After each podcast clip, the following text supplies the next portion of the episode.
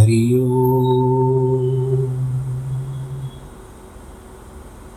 हरि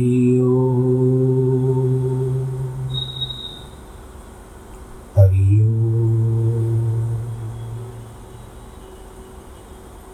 गुरुर्ब्रह्मा गुरुर्विष्णु गुरुर्देवो महेश्वरः। गुरुर्साक्षात् परब्रह्मः तस्मै श्रीगुरवे नमः। विघ्नेश्वराय वरदाय सुरप्रियाय लम्बोदराय सकलाय जगद्दिकाय नागाननाय शुक्रियविभूषिताय गौरीसुताय गणनाथ नमो नमस्ते नाहं वसामि वैकुण्ठे, योगिनां हृदयेन च। मद्भक्तां यत्र गायन्ति तत्र तिष्ठामि नारद। जिस घर में हो आरती चरण कमल तितलाय कहाँ हरि वासा करे ज्योत अनंत जगाए जहाँ भक्त कीर्तन करे, वहे प्रेम दरिया कहाँ हरि श्रवण करे। सत्यलोक से सब कुछ दीना आपने भेंट करूँ क्या ना? नमस्कार की भेंट लो, जोड़ू मैं दोनों हाथ जोड़ू मैं दोनों हाथ जोड़ू मैं दोनों हाथ शान्ताकारं भुजविषयं पद्मनाभं सुरेशं, विश्वाधारं गगनसदृशं। मेघवर्णं शुभाङ्गं लक्ष्मीकान्तं कमलनयनं योगिविरधानगम्यं वंदे विष्णुं भवभयहरं सर्वलोकैकनाथं मङ्गलं भगवान् विष्णु, मङ्गलं गरुडध्वज। मङ्गलं पुण्डरीकाक्ष, मङ्गलाय स्तनोहरि। सर्वमङ्गलमाङ्गल्ये शिवे सर्वार्थसाधिके। शरण्ये त्र्यम्बके गौरी। नारायणी नमोऽस्तु ते नारायणी नमोऽस्तु ते नारायणी नमोऽस्तु ते श्रीमन्नारायण, नारायण नारायण, श्रीमन्नारायण, नारायण नारायण, भगवन्नारायण, नारायण नारायण लक्ष्मी नारायण नारायण नारायण भगवान नारायण नारायण। लक्ष्मी नारायण भगवान की जय। प्रिय भक्तजनों, कल का कथा का दिन था, परंतु यात्रा के कारण थोड़ा शरीर क्लांत था। इसके लिए संभव न हो पाया कि कथा की रिकॉर्डिंग करूँ और आप तक अग्रेषित करूँ। पर ठीक है, अभी भी तीन दिन है, सप्ताह के। जो प्रभु की इच्छा, आप और मिल फिर से, आप और हम मिल करके फिर से चलिए। चलिए यात्रा करते हैं, कथा सागर में। नाव रूपी नारायण है। और कथा जो है, वो पतवार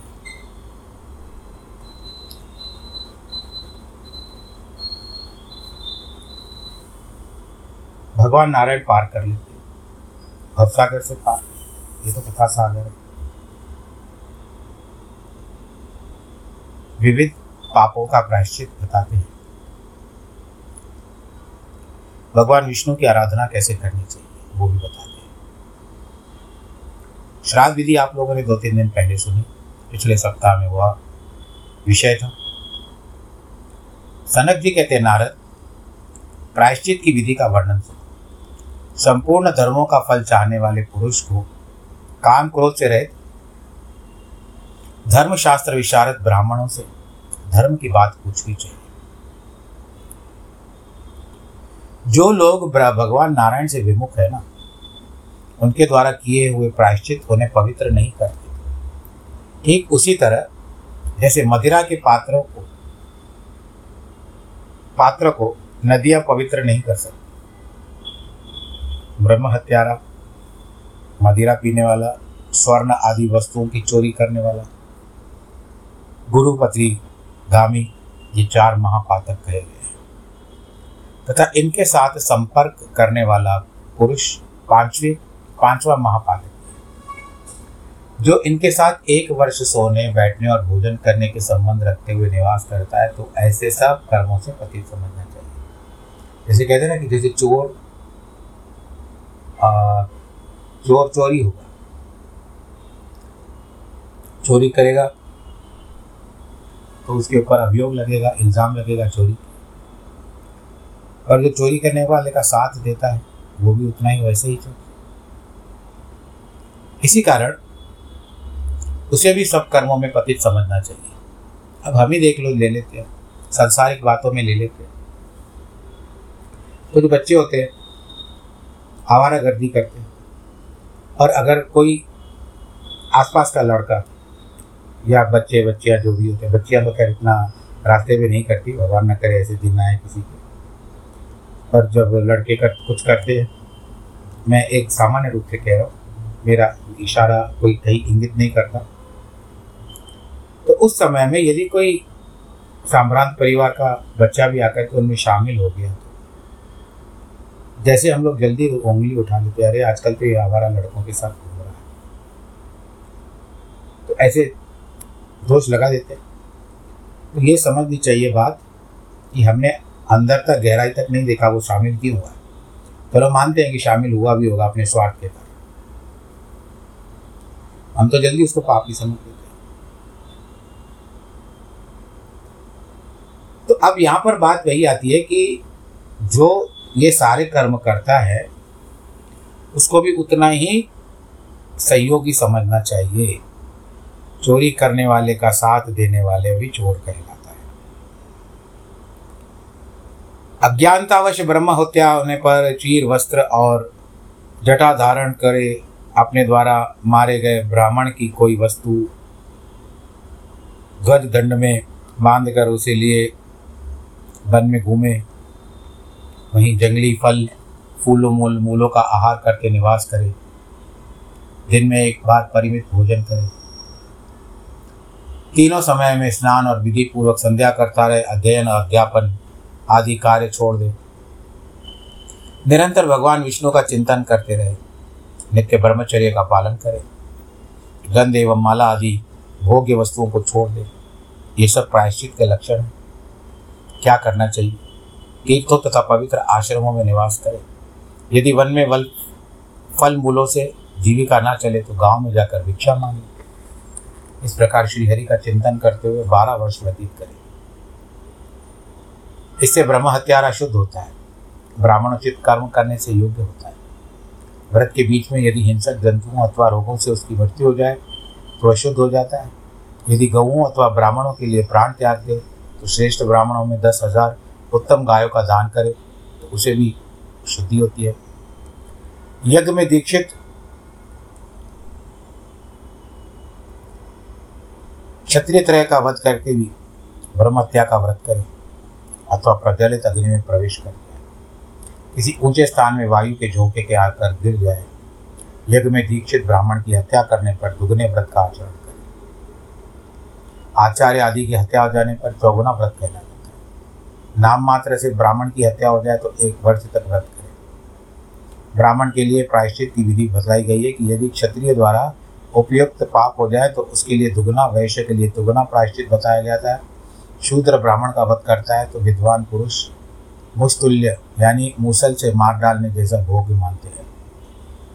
राजा को उसे दंड देना चाहिए, यही शास्त्रों का निर्णय है। ब्राह्मणों, ब्राह्मणी के वध में आधा ब्राह्मण कन्या के वध में चौथाई प्रायश्चित कहा गया। जिनका यज्ञोपव संस्कार ना हुआ हो, ऐसे ब्राह्मण बालकों का वध करने पर चौथाई व्रत करें। यदि ब्राह्मण क्षत्रिय का वध कर डाले तो छह वर्षों तक। इस तरह से सुरा मुख्य तीन प्रकार की जाननी चाहिए। अब सुरा की बात आती है। गौड़ी गुड़ से तैयार की गई और आपको है कि हमारे तेलंगाना में, हैदराबाद में, उसको गुड़म्बा कहते हैं। लिखा हुआ है गौड़ी गुड़ से तैयार की। पेस्टी चावलों आदि के आटे से बनाई गई। तथा माधवी फूल के रस, अंगूर और महुए से बनाई गई। चार वर्णों के पुरुषों तथा स्त्रियों को इनमें से कोई भी सुरा नहीं पीनी चाहिए। शराब पीने वाला द्विज स्नान करके गीले वस्त्र पहने हुए मन को एकाग्र कर भगवान नारायण का निरंतर स्मरण कर ले। दूध, घी अथवा गौमूत्र तपाए हुए लोहे के समान गर्म करके पी जाए। वह लौ पात्र अथवा आयस पात्र से पिए तथा तांबे के पात्र से पीकर मृत्यु को प्राप्त हो जाए। ऐसा करने पर मदिरा पीने वाला द्विज उससे पाप से मुक्त हो अनजान में पानी समझकर जो द्विज शराब पी ले तो विधि पूर्वक ब्रह्म हत्या का व्रत करे। किंतु उसके चिन्हों से न धारण करे। यदि रोग निवृत्ति के लिए औषध सेवन की दृष्टि से कोई द्विज शराब पी ले तो उसका फिर उपनयन संस्कार करके उसको दो चांद्रायण व्रत करानी चाहिए। शराब से छुआए हुए पात्र में भोजन करना, जिसमें कभी शराब रखी गई हो, उसी पात्र का जल पीना तथा शराब से भीगी हुई वस्तुओं को खाना यह शराब पीने के समान बताया जाता है। ताड़, कटहल, अंगूर, खजूर और महुआ से तैयार की हुई तथा पत्थर से आटे की पीस कर बनाई हुई अरिष्ट मैरई और ना, नारियल से निकाली हुई, नारियल के पेड़ से सिंधी कहते हैं। मुझे ऐसे बता रहा हूँ, मैंने सुना है।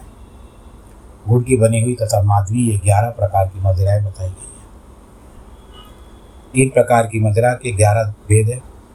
इनमें से किसी भी मध्य को ब्राह्मण को नहीं पीना चाहिए, सेवन नहीं करना चाहिए। अब इसमें आगे क्या बताते हैं?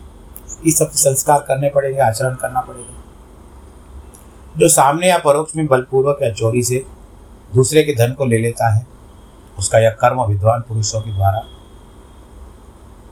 चोरी कहा जाता है। मनु आदि में स्वर्ण के माप की परिभाषा इस प्रकार की है कि विप्रवर कि मान माप आगे कहे जाने वाले प्रायश्चित की अति उक्ति का साधन है। उसका वर्णन करता सुनिए। जरोखे के छिद्र से घर में आई हुई सूर्य की जो किरणें हैं। आपके घर में भी जरोखे होंगे। सूर्य की किरणें आती होंगी, किरणें आती होंगी। और उसमें आप निरंतर उस सूर्य की जो किरण है, जो आपके घर पर पड़ रही है, आप उस किरण को देखो तो सीधा सूर्य तक जाती है। आप देखोगे कि उसमें कितने कितने सूक्ष्म कण आपको उड़ते हुए दिखाई देते हैं। ध्यान दीजिए, सुबह का समय सूर्य की रोशनी आपके घर पर आ रही है। चलो पूरी रोशनी नहीं, पर एक किरण आपके घर में आ रही है। कहीं ना कहीं छेद है। झरोके से आ रही है। तो आप उस समय में वो पूरा प्रकाशित देखेंगे, वो हिस्सा हिस्सा। उसमें आपको कितने सारे कुछ उड़ते हुए दिखाई देते हैं। तो उसमें से जो अति सूक्ष्म धूलीकरण उड़ाई दे, उड़ा, उड़ता दिखाई देता है उसे विद्वान पुरुष त्रसरेणु कहते हैं। वही त्रसरेणु का माप है। आठ त्रसरेणु का एक निष्क होता है। तीन निष्कों का एक राज सर्पश यानी राई बताया जाता है। तीन राज सर्पों का एक गौर सर्प, पीली सरसों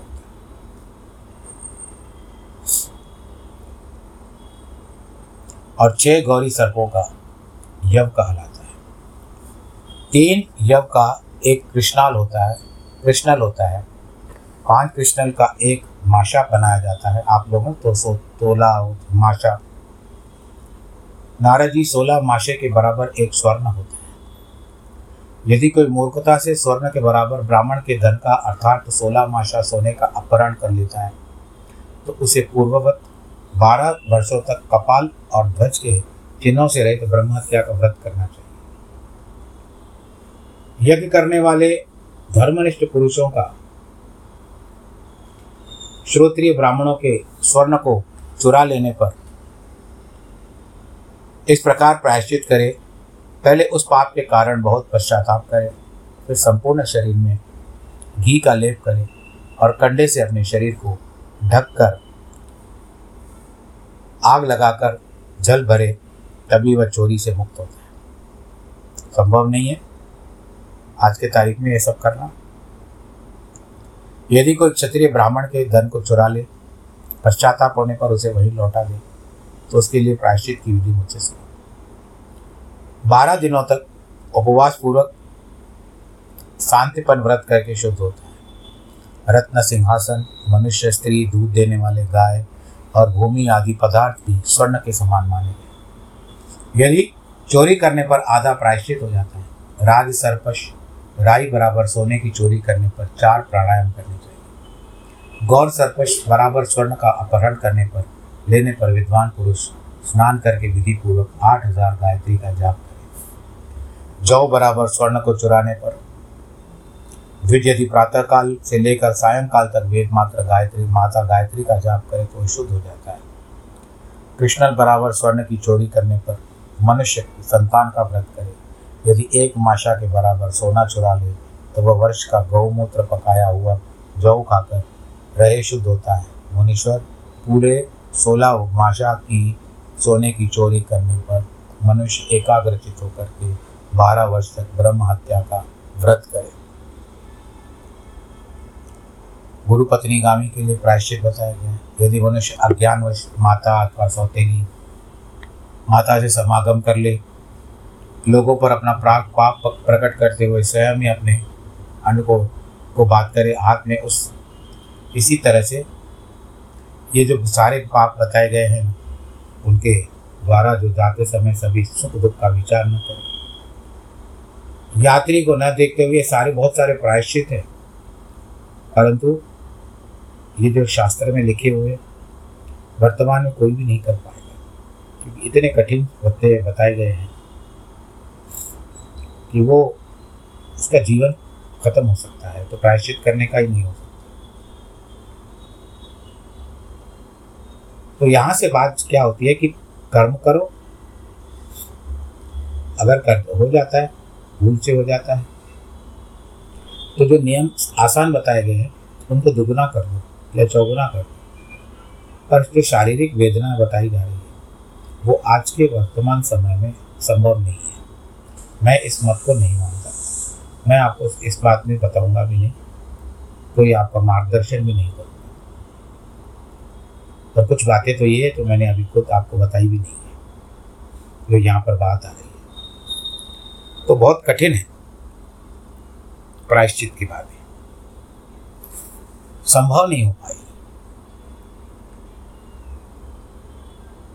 महापाप के पुरुषों के साथ संसर्ग का प्रायश्चित बतलाया जाता है। ब्रह्मात्यारे आदि चार प्रकार के महापातकों से जिसका पुरुष संसर्ग होता है। देखो, जीवन क्या है, ये तो चलता जाता है। किस मोड़ पर व्यक्ति चला जाता है, उसको पता नहीं होता है। दीन दुनिया की खबर नहीं रखता है। तत्पश्चात उन दीन दुनिया की खबर न रखने के कारण वो उस वक्त में इतना संलग्न हो जाता है। जैसे एक मदिरा वाला जो होता है मदिरा पान कर लिया उसने बहुत सारा मदिरा पान कर लिया उसको मार्ग तक का पता नहीं होता और ऐसे भी बताया जाता है कि वो यदि या भाँग का नशा करने वाला भी, आप उसके सामने रस्सी रख दो तो उसको सर्फ समझ करके भाग जाएगा। क्योंकि ये जो तंतु हैं, मस्तिष्क तंतु, वे उसमें इतने आकर्षित हो जाते हैं कि वो उसको सही मार्गदर्शन नहीं दे पाते इस तरह से ऐसे सारे बहुत सारे पाप हैं और यमलोक के बारे में भी आप लोगों ने सुना। फिर कर्म के हिसाब से यमलोक में जाते हैं। यमलोक में जाने पर वहाँ पर विभिन्न प्रकार की ता, ता उनको ताड़नाएँ प्राप्त होती है कष्ट प्राप्त होते हैं और कर्म भोग करना पड़ता है। वहाँ कोई रखवाला नहीं है। यहाँ तक भी बताया जाता है कि एक शालमली नामक वृक्ष है। उस वृक्ष पर जब उसको ले जाए जाते हैं तो उसको उल्टा बाँध देते हैं, दोनों हाथ पीछे और उसको चाबुक से मारते जाते हैं। तो रोता बिलकता हुआ, हाथ जोड़ता हुआ कहता है कि हमें क्षमा कर दो। मैं आगे से मनुष्य जन्म प्राप्त करूँगा तो ऐसे बुरे कर्म नहीं करूँगा। कहते, नहीं, जब समय था उस समय में श्री हरि तेरे पापों को क्षमा करने में लिए। तत्पर थे पर तूने एक बार भी भगवान से मांगा नहीं। भगवान जी से कर्मों के लिए क्षमा नहीं मांगी। तूने कहा, भगवान होता कौन है? मेरे कर्मों में ज़बरदस्ती दखल देने वाला कौन होता है? ठीक है, भगवान कर्म करने में सहायता ऐसे नहीं करते, गलत कर्मों में सहायता नहीं करते। तुमने भगवान से क्षमा नहीं मांगी। श्री हरि तो सबके पापों का निवारण कर लिया एक बार उनको याद कर लेता। बस है, हम क्यों आते तेरे सामने? श्री हरि के नाम लेने में इतना इतना, इतनी शक्ति है, इतनी शक्ति है, इसका कोई प्रमाण नहीं है, उतना तेरे भीतर पाप करने की भी ताकत नहीं है। केवल एक बार हरि को याद कर ऐसा कहते हुए बहुत मारते हैं। जब मारते जाते तो अचेत हो जाता है। उतनी देर तक छोड़ देते हैं। ये सब किसके साथ होता है? जीवात्मा। शरीर तो छूट गया आपका। पर जो भीतर जीवात्मा जिसने सारे कर्म कराए हैं, इस शरीर का तो माध्यम है। केवल आधार है शरीर तो। वास्तविकता में जीवात्मा जो है, वो उसको प्रेरित करता है शरीर क्योंकि जीवात्मा को भी तो कुछ चाहिए चलने के लिए तो शरीर चलता है। उसके अनुरूप चलता है वो जैसे बुद्धि में बढ़ता है बातें, वैसे चलता है शरीर। अग्रसर हो जाता है उससे। अचेत हो जाता है, कुछ देरी के लिए पड़ा रहता है, परंतु जैसे ही उसको होश आता है, जब दूध फिर मारने शुरू कर देते पीने के लिए पानी मांगते हैं। लेकर आते हैं पानी, पर वो पानी नहीं होता। वो गर्म तेल होता है, मुँह खोल करके उसके मुख में भर देते हैं। चित्कार भी नहीं कर पाता, चीख भी नहीं सकता, क्योंकि इतने में दूसरे यमदूत उसके मुख में जो है, वो भालू भर देते हैं। भालू का मतलब रेत बड़ी वाली भालू नहीं, छोटी वाली भालू। वह जो मात्रा होती है, वो छोटी वाली। रेत भर देते हैं। उसके पश्चात ऐसे बहुत सारे नारकी है, भाई, हाथियों के सामने फेंक दिया गया। और वो हाथी मत मस्त होते हैं। मदिरा पिलाई जाती है। और इस व्यक्ति को जैसे हम लोग ना यहाँ पर फुटबॉल देखते हैं, कैसे हाथी खेलते हैं सूर में उठा करके दूर तक फेंक देते हैं। फिर लात, उसके अपने जो पैर होते हैं, हाथियों के लाते होती हैं उससे मारते हैं। गेंद की तरह खेलते हैं। गन्ने के रस के जैसा एक यंत्र बना हुआ जिस तरह से गन्ने का रस निकलता है। उस में डाल करके उसको निचोड़ा जाता है। आरा होता है। उसके सामने रख करके उसके दो भागों में विभाग किया जाता है। परंतु आप बड़े बात यह देखिए कि उस इतने कष्ट होने के पश्चात भी वो व्यक्ति मरता नहीं है। क्यों नहीं मरता है? क्योंकि वो जो शरीर है, वो शरीर ये है यातना भोग शरीर। और ये वर्तमान जो शरीर है, ये है कर्म भोग शरीर। कर्म प्रेरित कर लेते हैं। हम कर्म हो जाता है, फिर हमको नर्क की प्राप्त होती है। मृत्यु के बाद जो जीवात्मा है, जिसको आग नहीं जला सकती, आत्मा और अलग है, भिन्न है। आत्मा तो केवल परमात्मा का स्वरूप है, जो एक प्रकाश का काम करती है शरीर को चलाने के लिए। जीवात्मा के भीतर जो सारी बातें हैं, वो इस शरीर के द्वारा संपादित होते हैं, संचालित होते हैं। तो कर्म क्यों करें? शरीर में जीवात्मा सकारात्मक भी होती है, नकारात्मक भी होती है। अब जैसे आप कथा सुन रहे हो, मैं सुना रहा हूँ। सकारात्मकता है। प्रेरित कर रहे कथा सुनने के लिए, सुनाने के लिए आप सुन रहे हो। यही हो गया सकारात्मक। किसी की हानि करना, किसी को धोखा देना उद्दंडता करना, चोरी चकारी करना, जो पहले बताया गया। मदिरा पान पीना ध्रुत क्रीड़ा करना, बड़े लोगों का अपमान करना। ये सारी बातें जो होती है, ये नकारात्मक। देखो, कहते हैं, भगवान सब में है, बैठा हुआ है, भगवान बैठा हुआ है, परंतु कर्म का हिसाब किताब आपका है।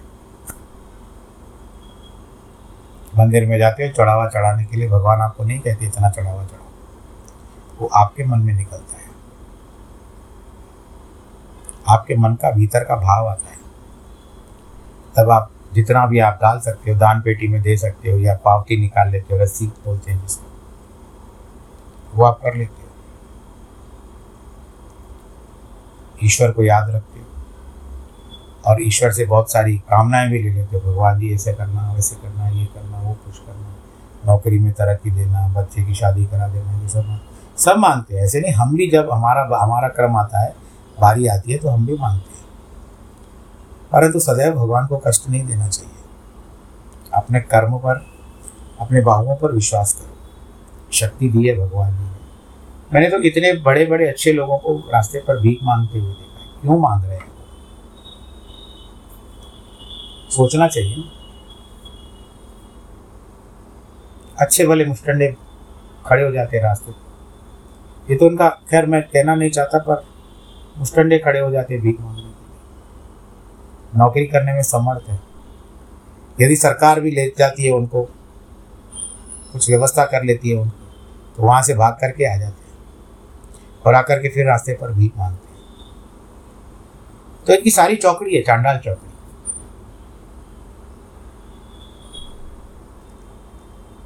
और अगर आप किसी को कुछ भिखारी को कह दो, वहाँ पर जो माँगता है, भीख माँगता है।